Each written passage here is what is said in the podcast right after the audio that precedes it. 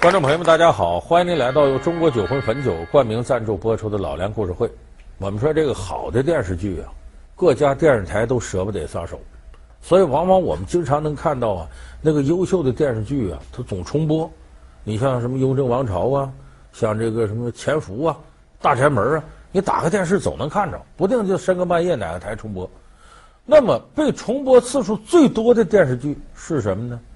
有的人说我知道《西游记》。《西游记》不是记录，真正创造重播记录的是另一部电视剧，叫《还珠格格》。《还珠格格》自打九八年上映以后到现在为止，起码湖南卫视一家就重播了十三年。最常见的重播是什么时候呢？大伙儿都知道，暑假，学生放假喜欢看小燕子，喜欢看紫薇，所以有的孩子都摸着这规律了，甭人老师说放假上学的。一看《还珠格格》播了，要放假了；一看香妃跑了，坏了，要开学了。基本上都按那节骨点，他都能掌握。那说为什么《还珠格格》这部剧能热播到这程度？电视台放学的时候，有时候赶上在街上啊，俩小姑娘，包括小小子都是回家道上就议论他：这五阿哥和这个小燕能不能弄一块去？还说那紫薇最后是什么结果？那金锁讨厌，净抢戏。哎，那容嬷嬷怎么那么恨人呢？哎，天天大伙儿议论这。你看那时候我就看小孩那书包，你打开看吧，那文具盒上贴的都是这个赵薇的画片林心如的画片啊，也有贴容嬷嬷，估计为辟邪有用那样的。反正就里头几乎就是《还珠格格》里的人物。而当时最有意思的呢，就跟我们现在啊，你到那个商场，你看上头有喜羊羊、灰太狼标志的东西特别多，那还限于儿童用品。那个时候，《还珠格格》人物的肖像可不是儿童用品，洗脸盆底儿都赵薇。那时候，甚至最可乐的时候，过年的时候放的烟花上面都是这个五阿哥赵薇、什么紫薇那些，就是好多商品上都是，好像沾上《还珠格格》就能火似的。好，蟾蜍的对头是钟鼓，格格请对。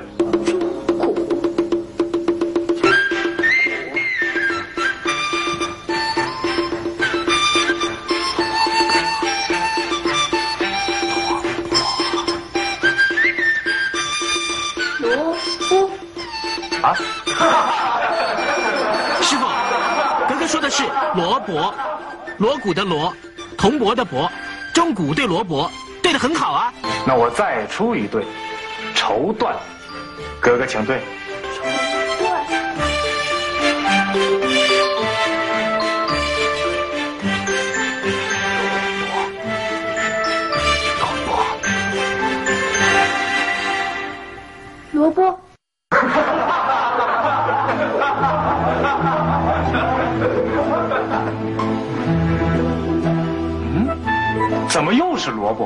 师傅，格格说的是绫罗的罗，丝帛的帛，用萝卜对绸缎，也没错啊。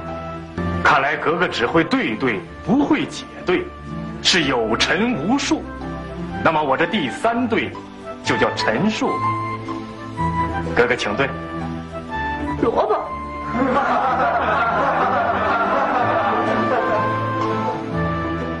那么，《还珠格格》给我们带来欢乐之余啊，他捧红了中国内地的第一批偶像明星。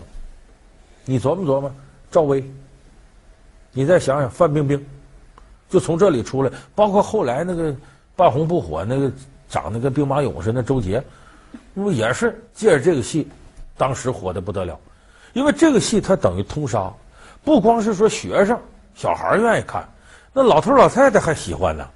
有的老太太一重播这剧，跟孩子、老太太领着孙女一块看，这是。哎呀，我们今天啊，应该问问清楚，如果他有什么血海深仇的话，说不定我们还能帮他报仇呢。我觉得我们不要去管别人的闲事了，我们自己已经有一大堆的问题都还没有解决。蒙丹的事，我们已经弄了一个半吊子，如果再来一个萧剑啊，我怕我们大家真的要忙不完了。金锁，你好麻烦啊。老是给人家泼冷水，越来越婆婆妈妈了。一下子不许我们这个，一下子不许我们那个。将来如果尔康娶了你啊，肯定给你这管家婆唠叨死了。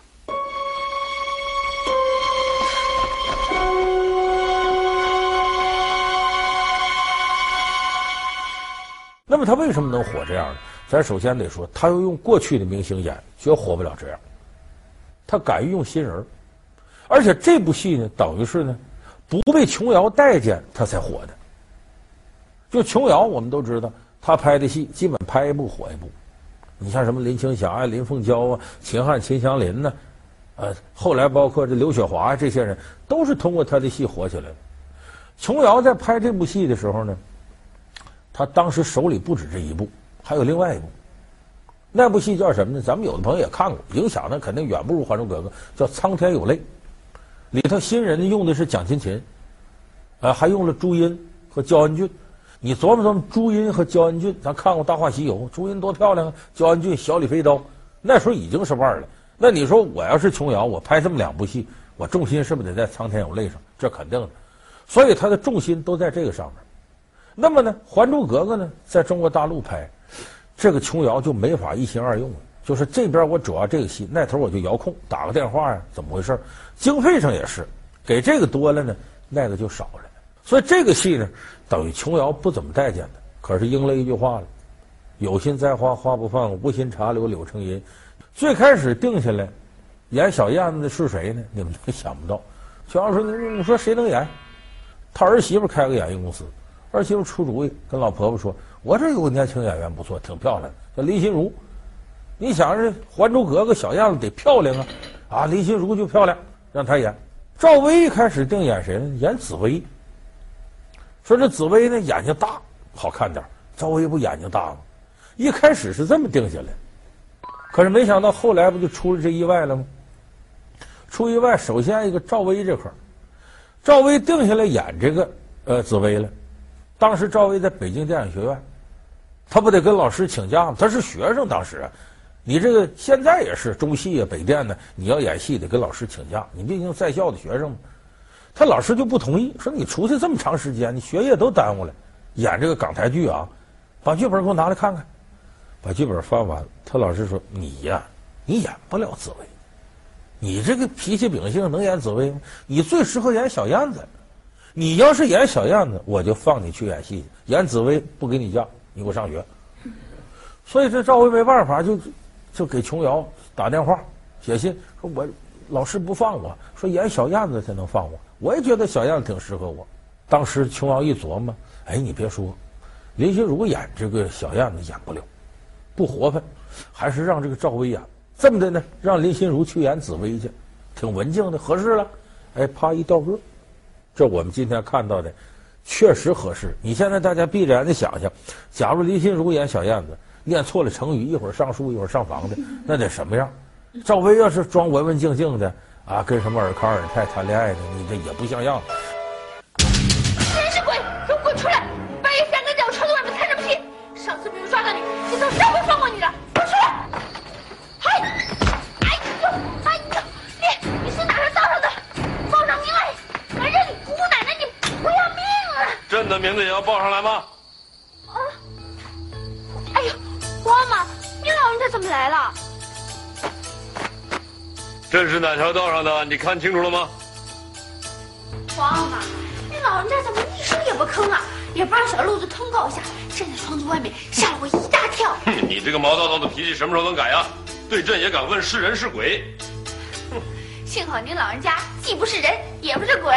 什么不是人不是鬼的？那朕是谁呀？您老人家是神呐。哼，别跟我油嘴滑舌。皇上。这是西湖的碧螺春，听说皇上南巡时最爱喝碧螺春了。奴婢见漱芳斋有这种茶叶，就给皇上您留下了。奴婢已经把外面叶子的部分摘了，只留下叶心的一片，是最嫩的。皇上，您试试看。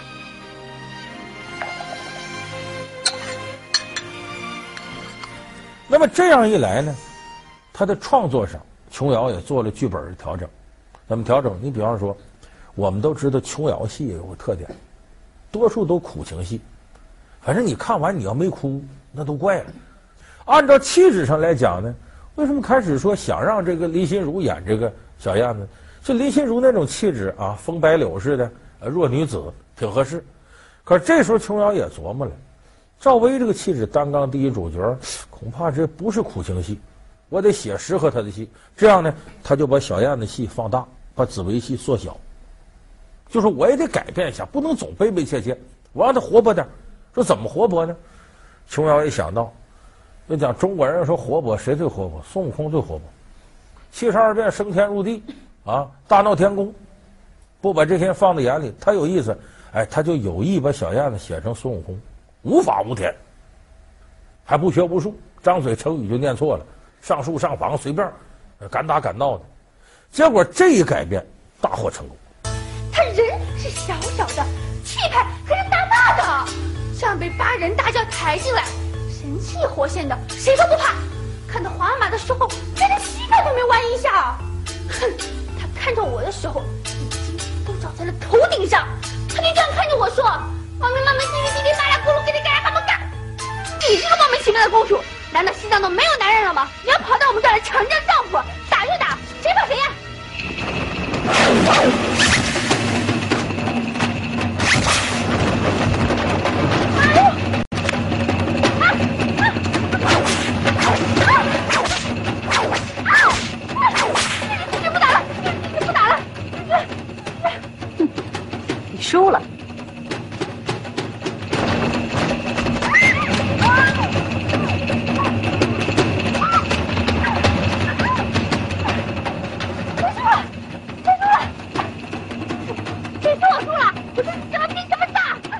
很多人看了这个之后，觉得哎呀好玩啊，有意思。这个戏在海外的影响也是，很多人对他认为定位是喜剧。你泰国。当年放《还珠格格》影响特别大，现在泰国一些明星到中国发展，言必提《还珠格格》。这刚才我们说了女角改变，男角一开始呢是怎么定的呢？本来是苏有朋演这个五阿哥，这没问题。开始琼瑶的想法是那样，就是你小虎队别拆开，吴奇隆也来，陈志朋也来，你分别就五阿哥、尔康、尔泰，就你们哥仨给包了。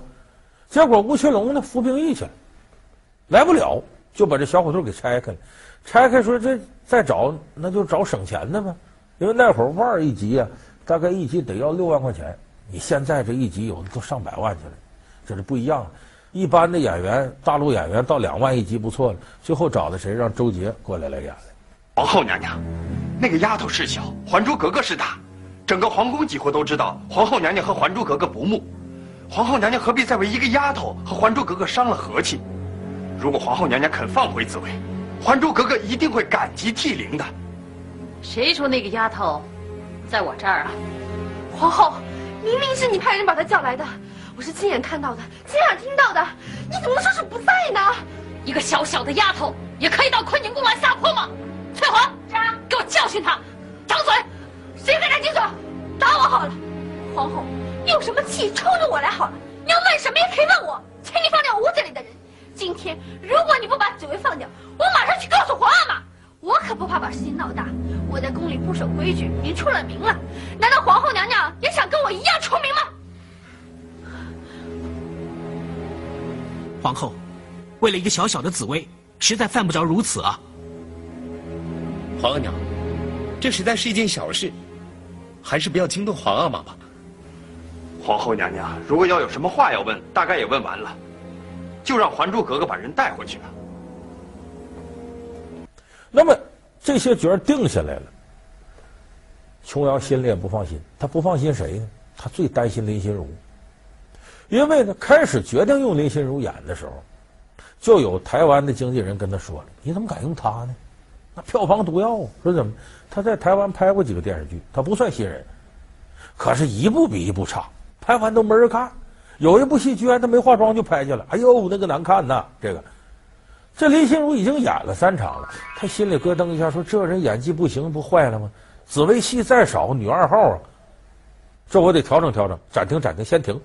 你把这个林心如啊演过那三场戏的带子拿来，我看看。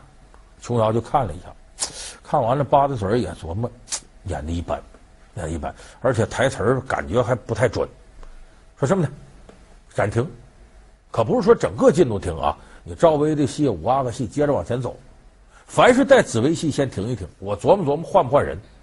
结果那事可把林心如坑惨了。你说他这前面几出戏没出名，就指这翻身琼瑶戏，结果天天告诉他化好妆坐那等着不开工，别人都在那演，他坐那看，把他给急的。他经纪人一看，飞回台湾，跟这个琼瑶说：“姐姐，求你点事儿吧，林心如不容易啊，要这部戏再出不来就完了。你的戏最后不用他，谁还敢用他？你给他个机会，我看看行。”琼瑶一宿琢磨呢，这时候再换人换谁？你真换个腕，不又得花钱吗？这戏都耽误这么长时间了。啊，行行行，你告诉他啊，怎么怎么演。琼瑶 还跟他经纪人说，怎么收着演呢？如何注意人物角色呀？台词功夫要加强。再一个，穿红衣服啊，他就穿红衣服好看，穿别的都不好看。就嘱咐戏到这程度，把紫薇戏份又往下减了一块。那也就是说，要没有这一场戏的话，要如果不用林心如，可能现在林心如就废了。用了他，他练练，啊，总有这种机会。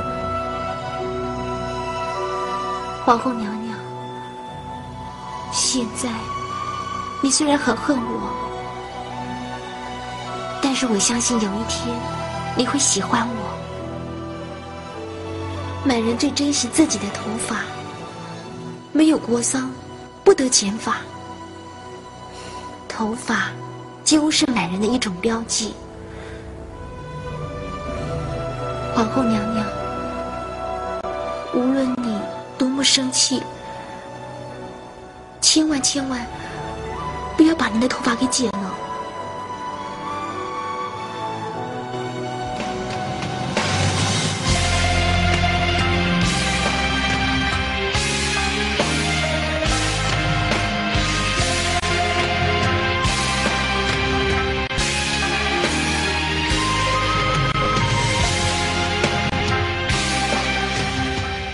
那么那部戏当时啊，捧红的人不止这几个，范冰冰，现在最红的就他了。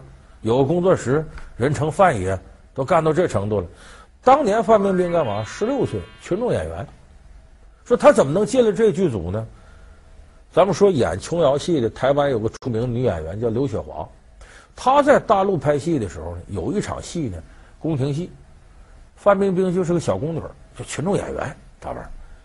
演完了之后呢，大伙儿说吃盒饭吧，这吃那吃，范冰胃口不好，就坐到台阶上坐那儿。哎，刘雪华呢，吃完饭往回走，就离老远看着了。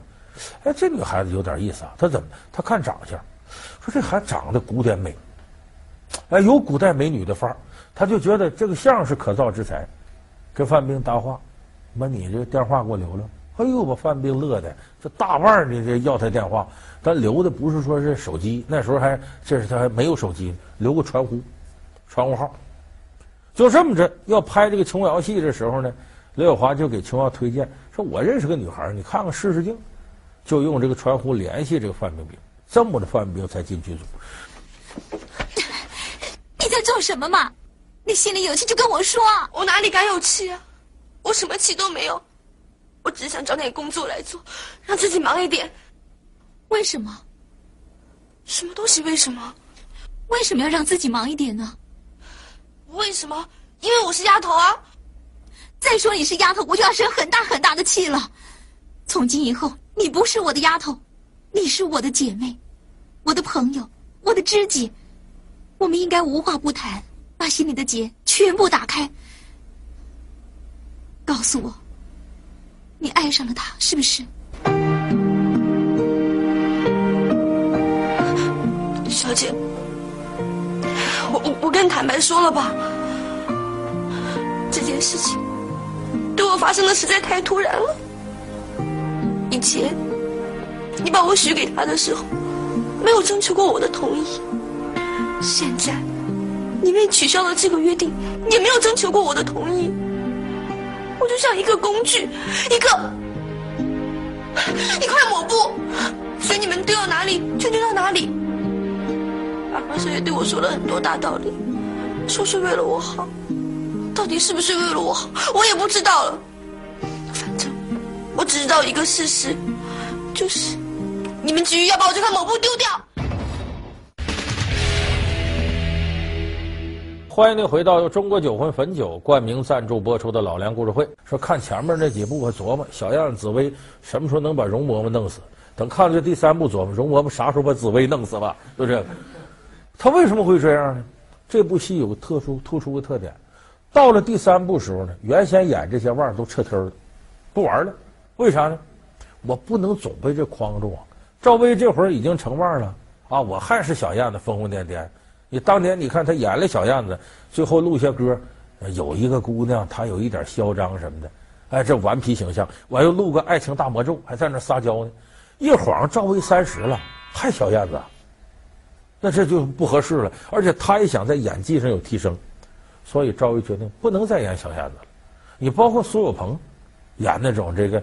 啊，青春帅哥，人家也不想演了。后来苏有朋为了突破自个儿，高群书那个《风声》里头，他演个娘娘腔，唱戏娘娘腔，他愿意自毁形象，为什么？就是为了有所突破。你包括范冰冰，他也不可能总演金锁，他总在丫鬟里头打转，他能是现在的范爷吗？所以就说那些演员都不愿意再在偶像剧里边待着，因为这类剧有个特点。快速的把你捧红，但是你别想通过这样的剧真正成为一流的演员。他给你提供空间，就是一种模式化演出。如果小燕子不疯疯癫癫了，如果紫薇不娴静如水了，他俩角色就不对了。所以他一定给你一个套路，把你框死。所以第三部没有这些人了，这个热度就相应下来了。但是这个下来，似乎舆论呢对第三部的评价也特别低。为什么？当年看《还珠格格》那些人还是学生。等看第三部时候，都基本成孩子爹妈了。所以，他这里头就我们每一个人，八零后的这些人，他经历了这个啊青葱时代，呃，又成长，又结婚，立业成家，他人的整个心态变了。他想找过去的东西，他要找过去他的自己。其实我们也知道，谁也找不回过去那自己。随着时间流逝，你一点点都变了。